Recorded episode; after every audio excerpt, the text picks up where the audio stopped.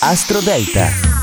Buongiorno e benvenuti all'oroscopo del giorno, io sono Matteo Pavesi, questa è Astro Parade dell'oroscopo in classifica. Buon fine settimana, in realtà 4 e 5 marzo, la luna sarà nel segno leone per due giorni, quindi in qualche modo molto forte perché è un segno crescente, in questo momento la luna sta per diventare piena. Ma vediamo subito le posizioni una per una e diamo anche dei consigli per la vostra parte lunare. Al numero 12 Toro, per tutto il fine settimana la luna sarà in posizione delicata, dedica tempo a te stesso e alle cose che ti fanno amare la vita. Al numero 11 Vergine, per tutto il fine settimana la luna sarà nel punto di chiusura del tuo oroscopo, è il momento giusto per affrontare una riflessione emotiva.